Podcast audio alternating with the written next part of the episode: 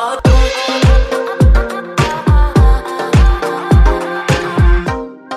you have a Bible, we're going to be in the first book of the Bible, the book of Genesis. Genesis chapter 39 is where we're going to be today. Genesis chapter 39, and we're going to start reading here in just a moment in verse number 1. If you don't own a Bible, there should be a Bible in the seat back in front of you today, and uh, you can use that Bible. You can uh, have that Bible. It's our gift to you if you need a Bible, and most of the verses should be on the screen today. I want to encourage you to be thinking of someone this week that you can invite for plus one Sunday next week. How many of you uh, know someone, uh, maybe in your family, maybe uh, a neighbor or a coworker, that could use some encouragement? Anybody like that could use some encouragement? How many of you could think of someone that perhaps would appreciate an invitation if you invited them to Rock Hill next Sunday? Anybody like that? And uh, I'm believing that God's going to do something special next Sunday. And we want to do our best this week to go out to the highways and hedges and compel them to come in and have a plus one uh, with us next Sunday. And uh, we're believing God can use that uh, Sunday to do something special. In fact, let's do this. Let's have a word of prayer right now, specifically for plus one Sunday. Would that be okay? Let's have a word of prayer for it. God, thank you so much for the opportunity to come together to worship you, to learn from your word. God, I pray that you would give us a unique boldness this week as we go out and we go to work and we uh, go home and go our separate ways. I pray that you'd give us a boldness and a courage to invite others to church next Sunday. God, you have called us to be your hands and feet, and you have commissioned us to preach the gospel to every creature, to every nation. And Lord, I pray that that would start right here in the Inland Empire. God, I pray that you would just give us opportunities and open doors to extend an invitation, even if it might seem a little awkward or perhaps a little uncomfortable. Lord, I pray that we would be obedient and leave the results up to you. And God, I pray that you would bring in a harvest next Sunday and that we would see many lives changed through the power of the gospel. We love you in Jesus' name. And everybody said, Amen. Genesis chapter 39 is where we're going to be today. And if you are ready, would you say amen? Let's start reading Genesis 39, verse number 1. And Joseph was brought down to Egypt, and Potiphar, an officer of Pharaoh, captain of the guard, an Egyptian, bought him of the hands of the Ishmaelites, which had brought him down thither. And the Lord was with Joseph, and he was a prosperous man. And he was in the house of his master, the Egyptian. And his master saw that the Lord was with him, and that the Lord made all that he did to prosper in his hand. And Joseph found grace in his sight, and he served him and made him an overseer of his house and all that he had put in his hand. And it came to pass from the time that he had made him an overseer in his house and over all that he had, that the Lord blessed the Egyptian's house for Joseph's sake. And the blessing of the Lord was upon all that he had in the house and in the field. And he left all that he had in Joseph's hand, and he knew not not aught what he had, save the bread which he did eat. And Joseph was a goodly person and well favored. And it came to pass after these things that his master's wife cast her eyes upon Joseph, and she said, Lie with me. But he refused and said unto his master's wife, Behold, my master wotteth not what is with me in the house, and he hath committed all that he hath into my hand. There is none greater in this house than I, neither hath he kept back anything from me but thee, because thou art his wife. How then can I do this great wickedness and sin against God? Let's have a word of prayer together today. Lord, thank you so much for this day that you've given us. God, thank you for the time that we had this morning worshiping you, worshiping you through song. And Lord, I pray that for the next few minutes you will fill me with your spirit to give me the words to say. God, I pray that we can be encouraged in our time together and strengthened through your word. And Lord, we believe that your word is perfect and inspired. And so, God, I pray that we would lean in today to scripture and that we would find the exhortation that we need. Lord, I pray that as we travel through life and experience various testing and trials and difficulties, that we would stay faithful and that we would depend upon you during those seasons. And we love you in Jesus' name. And everybody said, How many of you enjoy taking tests? Can I see your hands? You enjoy taking tests, okay? Not very many of you today enjoy taking tests. Uh, I remember several years ago, I had to go and take uh, a series of tests to get a commercial driver's license. And to get a commercial driver's license, uh, you have to take several different tests and I needed to do this in order to drive the church van. And so I had to go, and you have to take a medical uh, test, and you have to take a written test, you have to take a pre trip inspection test, and then finally you take the actual drive test. And I was kind of nervous about this process, and I went in, I passed the medical test, I passed the written test, and it was time to take that pre trip inspection test. And I came in to take that test, and you have to kind of walk around the vehicle and point out all the things that need to be working correctly and make sure the brakes are, are working correctly and the windshield wipers are working correctly. And you have to know the exact measurement on the tread of the tires to know that those are in working good condition. And so I was going around, I was pointing out all of the uh, different things that needed to be addressed, and I did pretty good. I was studied up, I was prepared, and, uh, and I did pretty good. I did miss one the one point that I missed was I forgot to honk the horn. And uh, you're supposed to make sure that's working every time uh, you get into uh, the vehicle, making sure the, uh, the horn is, is working. You know, it's a good feeling if you're going to take a test and you are prepared for it. But how many of you know uh, it's a terrible feeling if you're about to take a test and you're not prepared for it? Can anybody relate to that? Uh, when you are about to take a test and you're not ready? And uh, that's why uh, there's been several studies done that it's, it's been said that 40 to 60% of college students experience test anxiety. That when they're about to take a test, they get nervous and there's an anxiousness that, that overcomes them. Today, for a few minutes, what I want us to see through Scripture is that one of the ways that God will grow our faith is to test our faith. The, the Bible puts it this way in 1 Peter chapter 1 that the trial of your faith, being much more uh, precious than of gold that perisheth, though it be tried with fire. Uh, the Greek word there, tried and trial, is dokimion, and it means a testing or a proving. And so that, that, that the testing of your faith, the proving of your faith, though it be tried with fire, might be found unto praise and honor and glory at the appearing of Jesus Christ. And so God will often test our faith and try our faith for the purpose of strengthening our faith. Now, here's the problem. None of us like to take tests, right? I just asked it a second ago. I don't know of anybody that raised their hand. We don't like tests, but we all like what's tested. We don't like tests, but we all like what's tested, right? Uh, when you uh, drive on the road, how many of you are thankful that uh, people have to take a driver's test to be able to drive on the road? How many of you think someone should take uh, even more intensive drive tests, right, at times? And so uh, we are thankful that, uh, that there is some testing that t- has to take place. When I go to the doctor, I can rest assured and be confident knowing that that doctor has had to go to medical school and take a series of tests in order to become that doctor. See, we all don't like the test, but we all like things that are tested. Why? Because when something is tested, then it can be trusted. And it's the same with our faith today. That if you want a faith that can be trusted, then you have to have a faith that can be tested. And God will often test us in order to strengthen our faith. This is why the psalmist said in Psalm 26, verse 2 Examine me, O Lord, test me, and prove me, and try my reins and my heart. And so there is a mature heart that can pray, God, I know that in the long run, if I'm going to make it, God, if my marriage is going to be successful in the long run, and if my family is going to be raised up for the glory of God, and if we're going to be successful in the long run, I have to be willing to pass some tests along the way. And today, when we come to Genesis chapter 39, what we see is that Joseph is about to experience a series of tests.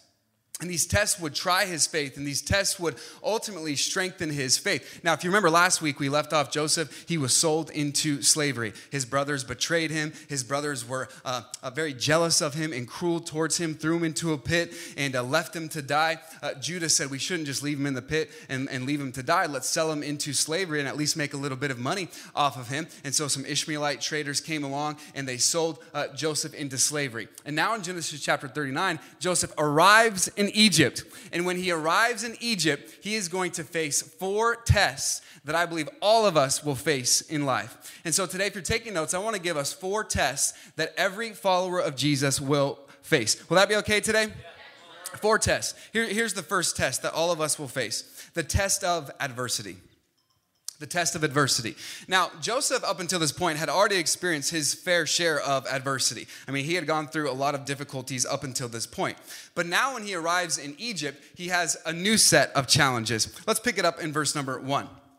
The Bible says this And Joseph was brought down to Egypt, and Potiphar, an officer of Pharaoh, captain of the guard, an Egyptian, bought him of the hands of the uh, Ishmaelites, which had brought him down thither. And so we see that Joseph arrives in Egypt and he is purchased by a man named Potiphar, who was a high ranking official in the Egyptian government. Now, this was all entirely new for Joseph.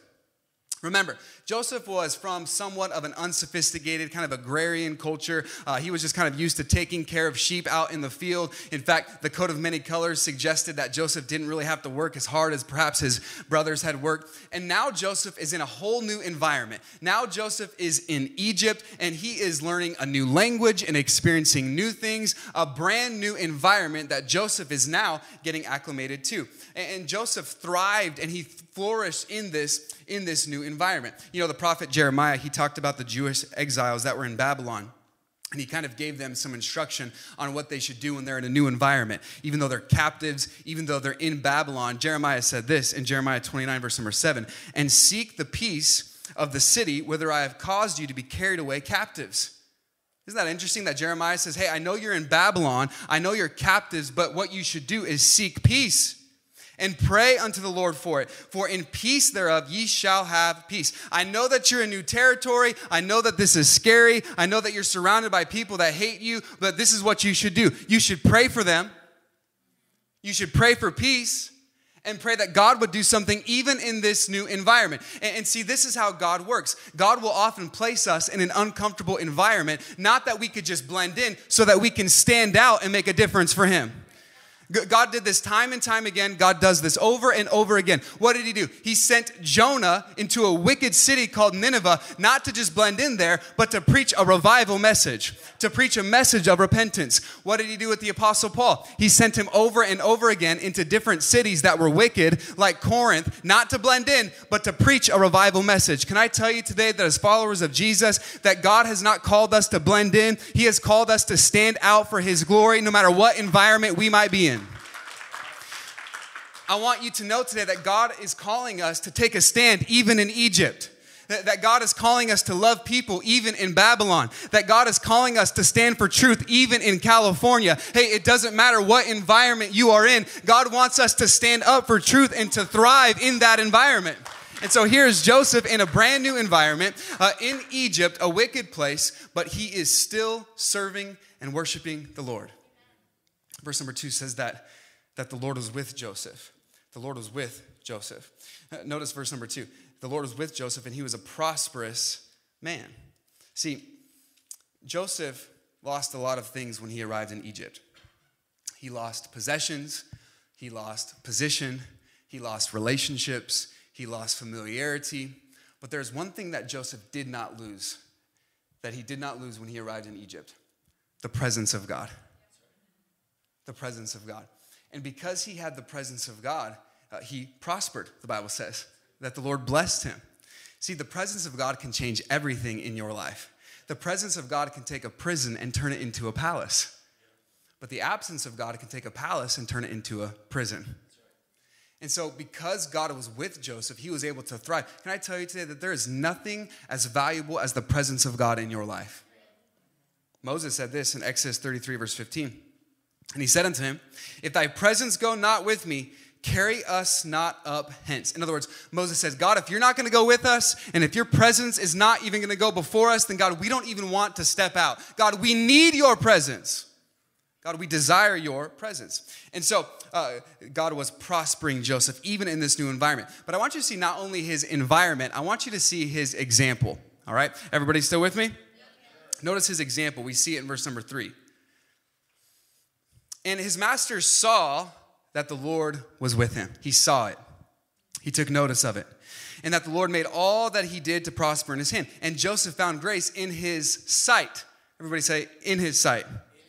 In his sight, and he served him, and he made him an overseer of his house, and all that he had he put into his hand. And so, what's happening is Potiphar is noticing there's something different about this kid. Uh, Potiphar is noticing, man, there's something different about Joseph, and he noticed that the Lord was with him by the way that Joseph was serving with excellence. Uh, that example inspired Potiphar.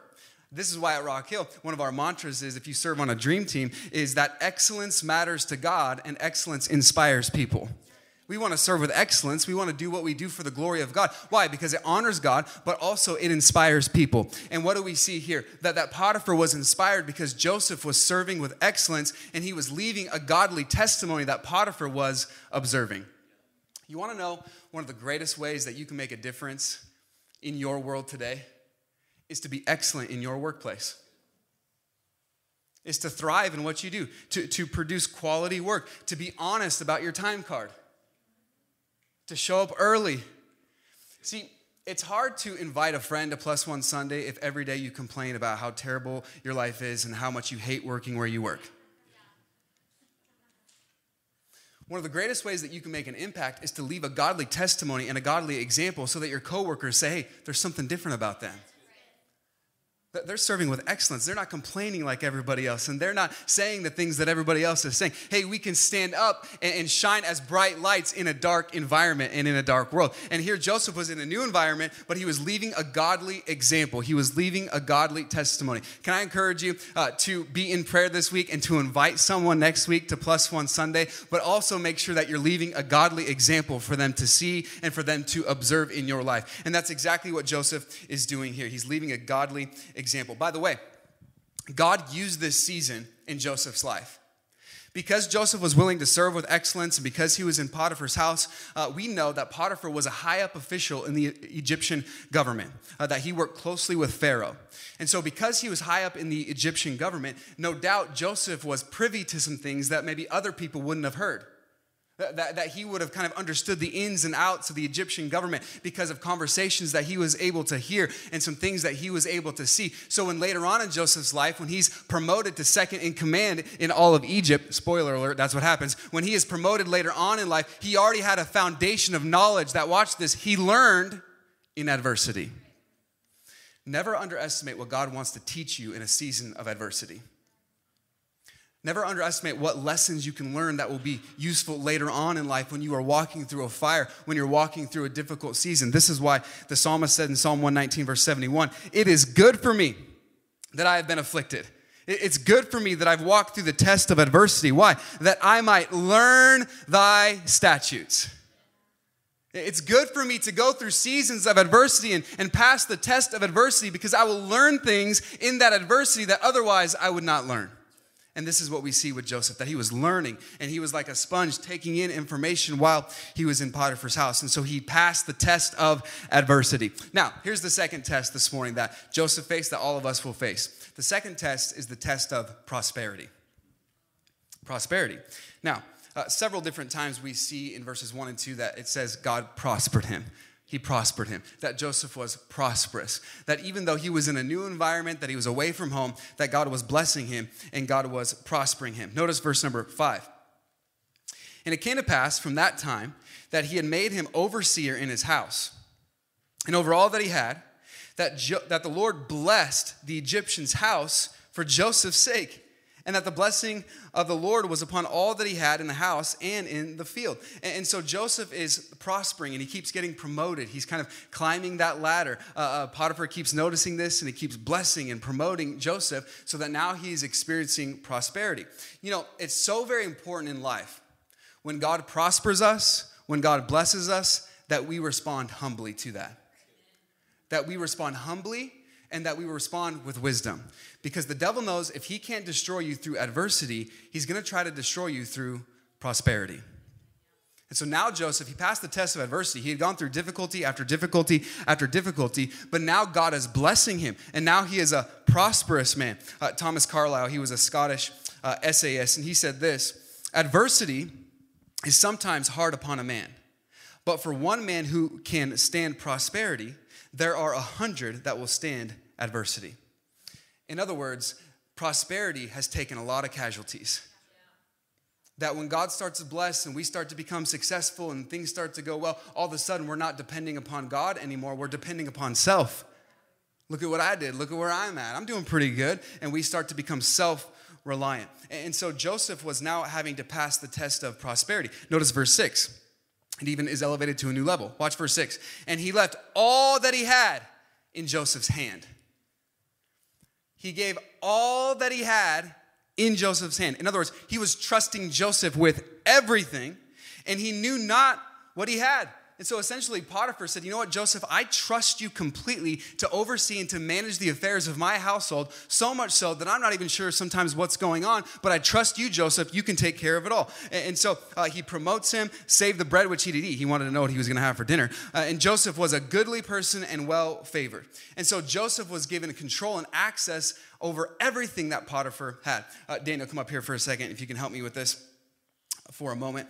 So uh, God was blessing Joseph and he was prospering Joseph. And so what happens is Potiphar says, I'm going to let you be the overseer, the manager of my household. Everybody with me so far this morning? And so, in other words, Potiphar was saying, hey, Daniel, hold your hands out open like this. He says, I'm going to put some things in your hand. In fact, if you notice in verse 6, he says, all that was in his hand. And so he's going to give Joseph some things in his hand. He says, You know what? All, all the money that I have, all the credit cards that I have, Joseph, now uh, are in your hand, okay? And uh, all the credit cards, um, uh, the keys to my car, hey, Joseph, it's in your hand. Potiphar was saying, Everything that I own is now in your hand, even some AirPods. Now, they, they are in your hands. And, uh, uh, but, but notice, notice, MMC, they're, they're still my AirPods. Okay, so um, all the cash that I have, that's a lot of cash, right? Now, it's in, it's in your hand. Now, it's very important. Potiphar was not saying to Joseph, this is all yours. Everybody tracking with me this morning? He's not saying, Joseph, it's all yours, Merry Christmas. He's saying, These are my things, but I'm trusting these things. I'm putting them in your hand to what? To oversee them, to manage them. In other words, Joseph was a steward. Because by definition, a steward is someone that oversees or manages something that is not their own. And so here's the question How are you handling the things that God has put in your hand? Because God has blessed us with so much and he has entrusted in our hands so much. But oftentimes we think, good, more for me. Look at what I can do. I can call the shots with all this that's in my hand. It's my car, it's my money, it's my house. I worked hard for it, I paid for it. I'm going to do what I want to do. But God says we have to remember, He is the owner of it all. Every good gift and every perfect gift is from above and cometh down from the Father of lights, with whom is no variableness, neither shadow of turning. God blesses us with all that we have, but He wants to trust us to oversee and to steward that which He has given us. And so today, when it comes to our resources, when it comes to our time, talent, and treasure, God has blessed us and given us so much, but how are we stewarding it? By the way, because so often uh, we think in terms of spending. How am I spending my time? How am I spending my resources? Uh, but see, there's a difference between spending your life and stewarding your life. Because if you end up just spending your life, you will end up squandering your life. There's a big difference between spending and stewarding. And so today, when it comes to the resources that God has given us, if God has uh, given us a good job, are, we taking that, that, that income that God has blessed us with? It's His money, anyways. And are we saying, God, I want to be faithful to manage that and to give back to you the first 10%? That's the principle of the tithe. The word tithe means tenth. We believe in the principle of the tithe that God owns it all right? We are just stewards like Joseph. We're just managing, and we can give back to God that first 10%. When it comes to your time, I wonder, does God have editing rights to your schedule? When it comes to your time, are you saying, This is, this is uh, my time, I'm gonna do what I wanna do? Or are we saying, You know what, God has blessed me with the same 24 hours in a day as everyone else, and I'm gonna steward that time for Him? Because ultimately, it's His time that He's given me. And so, when it comes to our time, when it comes to our talent, when it comes to our treasure, are we using the gifts that God has given us, uh, the talents that God has given us, are we using it for Him and for His glory? This is the principle of stewardship. Let's give it up for Daniel this morning. Thank you so much. Don't go behind that curtain with all that stuff, Daniel. Need some accountability back there. The Bible says in 1 Corinthians 4 2, moreover, it is required in stewards that a man be found faithful faithful. And so here we see Joseph doing exactly this. He's, he's a steward of what God has given him. George Mueller, he was a German missionary uh, who opened orphanages in England. He wrote this Let us walk as stewards and not act like owners, keeping for ourselves the means with which the Lord has entrusted us. He has not blessed us that we may gratify our own carnal mind, but for the sake of using our money in His service and to His praise. And so, how are we handling what God has handed to us. This is the test of prosperity. Number three today, here's a third test the test of purity. The test of purity. Now, growing up playing sports, a lot of times our coaches would have us come and sit down in the locker room and we would have a film session. How many of you playing sports ever had a film session? Sometimes they're very long and boring and tedious, and you've got to watch hours of tape. And the reason you have a film session is because you want to kind of study your weaknesses and, and uh, uh, some things that you can do better. But ultimately, you want to watch the other team and some of their habits and how they are going to try to defeat you. Now, when we come to Genesis chapter 39 and the next few verses that we're going to look at, essentially what we're looking at is some game film. And we're going to see exactly how the devil works and operates we're going to be able to look at some of his most famous plays from his playbook so that we can stand against the temptations that come our way. How many of you think it would be beneficial for us in 2022 to take a look at the devil's playbook so that we can not give in to the traps and temptations of the devil? Anybody think that would be beneficial for us today? And so we're going to look at these verses to see if we can pass the test of purity. James 1:14 says this, "But every man is tempted Uh, that essentially means that none of us are above temptation. Okay? All of us need to lean in and to listen to what the Bible has to say about this subject because every man is tempted when he is drawn away of his own lust and enticed.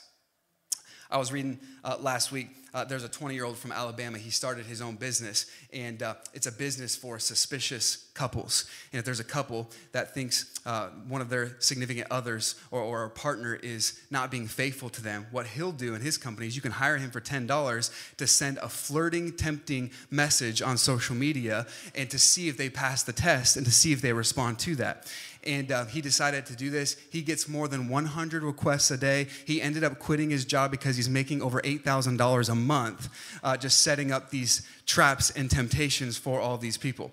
So there's a lot that we can learn from that. But one thing that we can learn from that is that temptation today is incessant, and often we don't know how to defeat it. Temptation is something that all of us will face on a daily basis. And so often, even amongst followers of Jesus, we're not quite sure how to get victory over those traps and temptations. And so, as we go through this quickly, what I want us to see is from this text five lies of the enemy in regards to temptation. Would that be okay? Five lies from the enemy in regards to temptation. We'll go through these quickly, but I believe it's worth jotting down. Here's the first lie it's okay to just look. It's okay to just look. No, notice verse number seven. Verse 7 says this And it came to pass after these things that his master's wife cast her eyes upon Joseph. And so it all started with one look.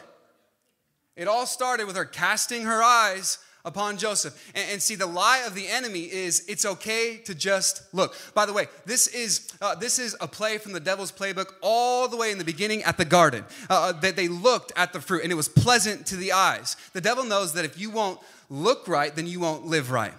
And so, this is a trap and a lie that so often people believe. That is why the pornography industry is an industry that makes billions and billions of dollars because there are so many people that are believing this lie. It's okay to just look.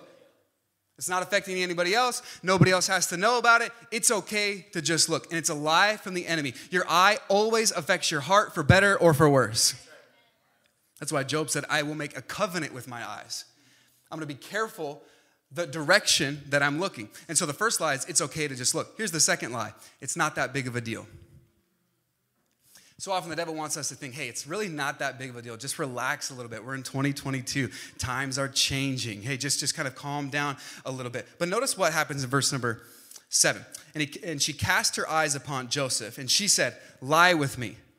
I heard one pastor say uh, she was not saying, let's not tell the truth together, right? She was, she was inviting him in. Hey, come and lie with me. But he refused. and said unto his master's wife, Behold, my master wotteth not what is, what is with me in the house, and he hath committed all that he hath into mine hand. There is none greater in this house than I, neither hath he kept me back from anything uh, but thee, because thou art his wife. Watch this. How then can I do this great wickedness and sin against God? See, what Joseph did was he called sin what it was. This is great wickedness before God. He didn't minimize it, he didn't trivialize it. See, we are masters at sophisticating sin and dignifying defilement. Uh, we, we will come up with all kinds of different terms to kind of excuse or to minimize our sin. It's not that big of a deal. That's why several years ago, you might remember there was a website called Ashley Madison that was all in the news. And, their tagline was Life is short, have an affair.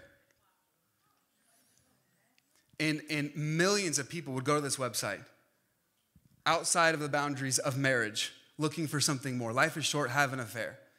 See, we're living in a culture that wants to minimize sin and wants to say, hey, it's no big deal. But the reason why Joseph could withstand this temptation is because he says, no, this is a big deal. How can I do this great wickedness before God?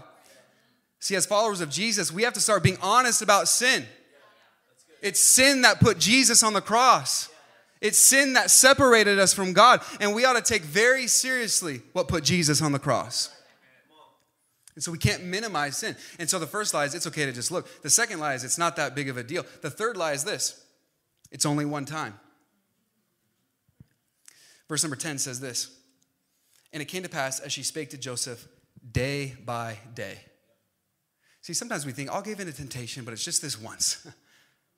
Just one time, I'll give into it. But can I tell you that temptation is incessant? It's constant. It's day by day. Even when Jesus experienced temptation in the wilderness in Luke chapter number four, it says that the devil departed from him after Jesus was victorious. And then it says this for a season. See, you defeat temptation today, guess what? It's going to come back tomorrow. You get victory today, it's going to come back tomorrow. And that's why we need to always be on guard and put on the whole armor of God so that we can withstand the attacks of the enemy. And so in verse number 10, day by day, but I love this little phrase uh, that he hearkened not unto her to lie by her. Watch this. Or to be with her.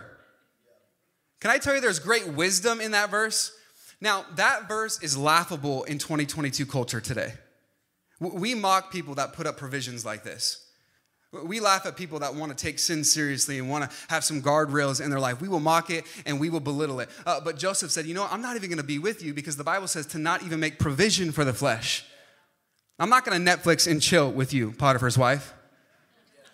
No, I'm not just going to hang out and kind of see what happens. I'm not even going to be with you. There were some guardrails that he put into place. And, and so Joseph is withstanding this temptation from the enemy. Here's the fourth lie no one will ever know. How often does the devil want to trip, trip us up with this tactic? No one's ever going to know.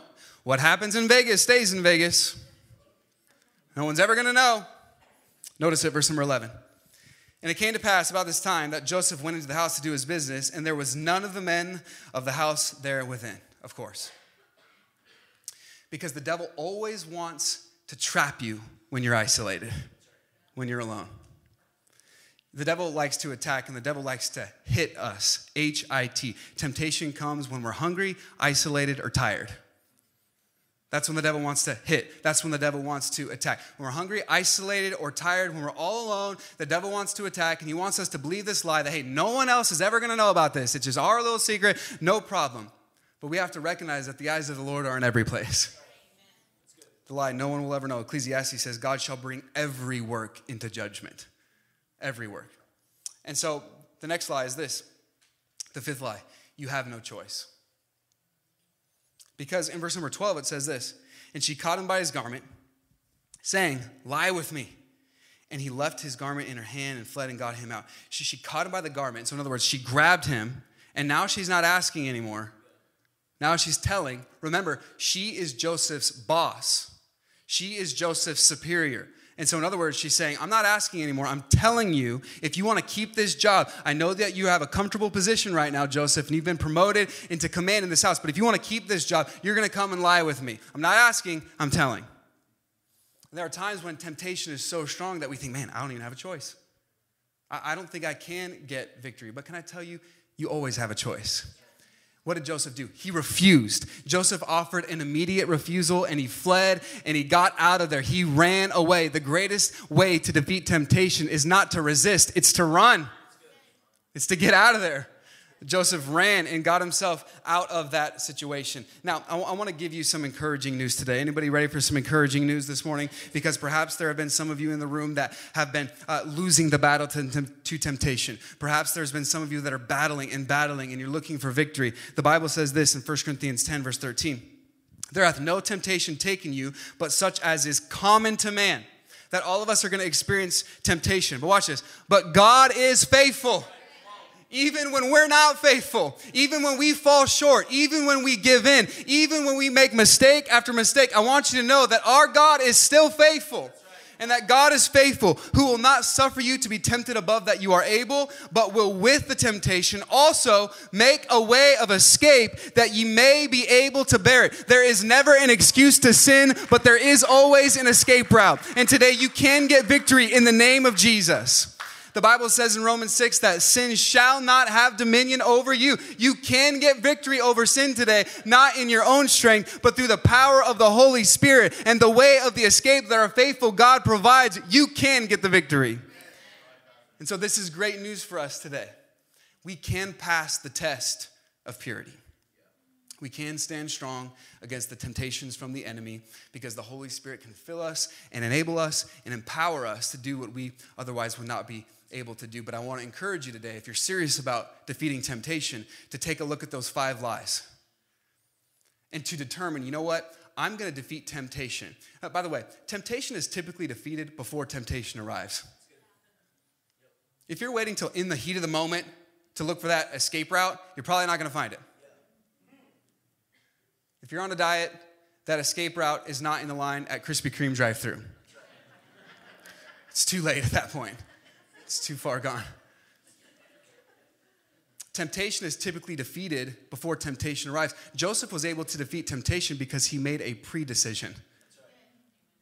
And I want to encourage some of you to learn to memorize scripture, to hide God's word in your heart, and to make a pre decision so that when that temptation comes, you are already ready to withstand the attack from the enemy. This is the test of purity. There's one more test today. Are you ready for it? Number four is the test of integrity. And so Joseph had to pass the test of adversity. He had to pass the test of prosperity with all that Potiphar put in his hand. Then he had to test the, uh, pass the test of purity with Potiphar's wife. And now he's going to have to pass the test of integrity. Let's pick it up in verse 13. And it came to pass when he saw, when she saw that he had left his garment in her hand and was fled forth, that she called unto the men of her house and spake unto them, saying, See, he hath brought in a Hebrew, talking about her husband, unto us to mock us. He came in unto me with, uh, to lie uh, with me. And I cried with a loud voice. And it came to pass when, when he heard that I had lifted up my voice and cried that he left his garment with me and he fled and got him out. And she laid up his garment by her until his Lord came home. And so, in other words, since Joseph was strong against that temptation, Potiphar, Potiphar's wife was so upset about this that she makes up a lie about him. And she tells everybody in the house, Joseph tried to assault me. Joseph wanted to sleep with me. Look, here's his coat to prove it. At this point, Joseph just needs to stop wearing coats, right? I mean, it's like one, one too many problems with coats. Look at his coat to prove it. She ends up repeating the same story to Potiphar when he comes home. Tells him the same story. Look how Potiphar responds in verse 19. And it came to pass when his master heard the words of his wife, which she spake unto him, saying, After this manner did thy servant to me, that his wrath was kindled. So Potiphar is very upset. By the way, I think it's interesting. The Bible doesn't say that Potiphar was very upset with Joseph, it just says that he was very upset. Later on, Potiphar eventually promotes Joseph again, which may be an indication that Joseph or that Potiphar perhaps didn't believe the lie of his wife. We don't know that to be sure, but Potiphar is extremely upset, throws Joseph in prison, verse 20. And Joseph's master took him and put him into the prison, a place where the king's prisoners were bound. This was a different prison. This is not where the commoners went to prison. This was a prison that was attached to uh, the palace, essentially. This was a close by prison, a place where the king's prisoners were bound. And he was there in the prison. The psalmist talked about this experience, Joseph being in prison. Can you just imagine the ups and downs of Joseph's life? He finally felt like he had things together. You know, Egypt's not so bad. I'm, I'm getting promoted and God's using me. The Lord is with me. And, and uh, man, I've got this high up position now. It feels pretty good. And now he finds himself in a dark, lowly place once again. The psalmist talked about this in Psalm 105, verse 17. He sent a man before, even Joseph, who was sold for a servant, whose feet they hurt with fetters. Such a relatable moment here. When Joseph was put in this prison, that his feet hurt with fetters. Now he's chained, he's locked up. Notice verse 21. But the Lord was with Joseph. And he showed him mercy and gave him favor in the sight of the keeper of the prison. Everywhere Joseph went, God was blessing him. Charles Spurgeon said, like a cork which you may push down, but is sure to come up again, so was Joseph. He just kept on coming back up again. And I want to read the two closing verses in our text today. But as I do, would you join me in standing as we look at these verses?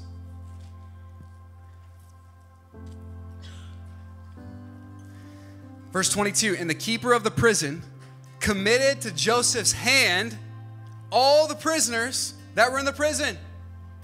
Now Joseph's in charge of the prison.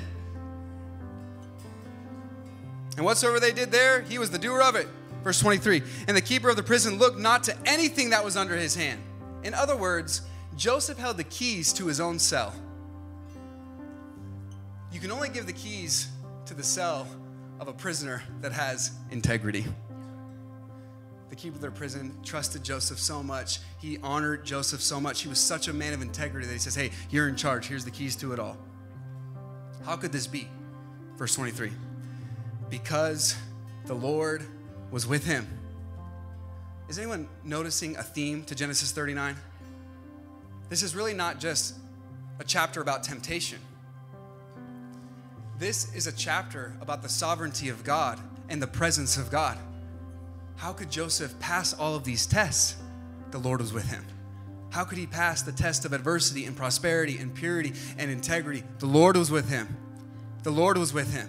He had a real relationship with God. Today, the only way that you will be able to withstand the tests that come your life, into your life, is if you have a real relationship with God and you depend on His presence and not your own power. The Lord was with him. The Lord was with him. Today, if you've never accepted the free gift of salvation, if you've never accepted the gift of eternal life by receiving Jesus Christ into your life, then the Lord does not dwell within you. God's presence is everywhere. But do you know him personally? Have you invited Jesus Christ in to be your Lord and Savior? Because that is the only way that you will be able to be victorious in this life and reign in the next. The Lord was with him. Let's bow our heads and close our eyes today.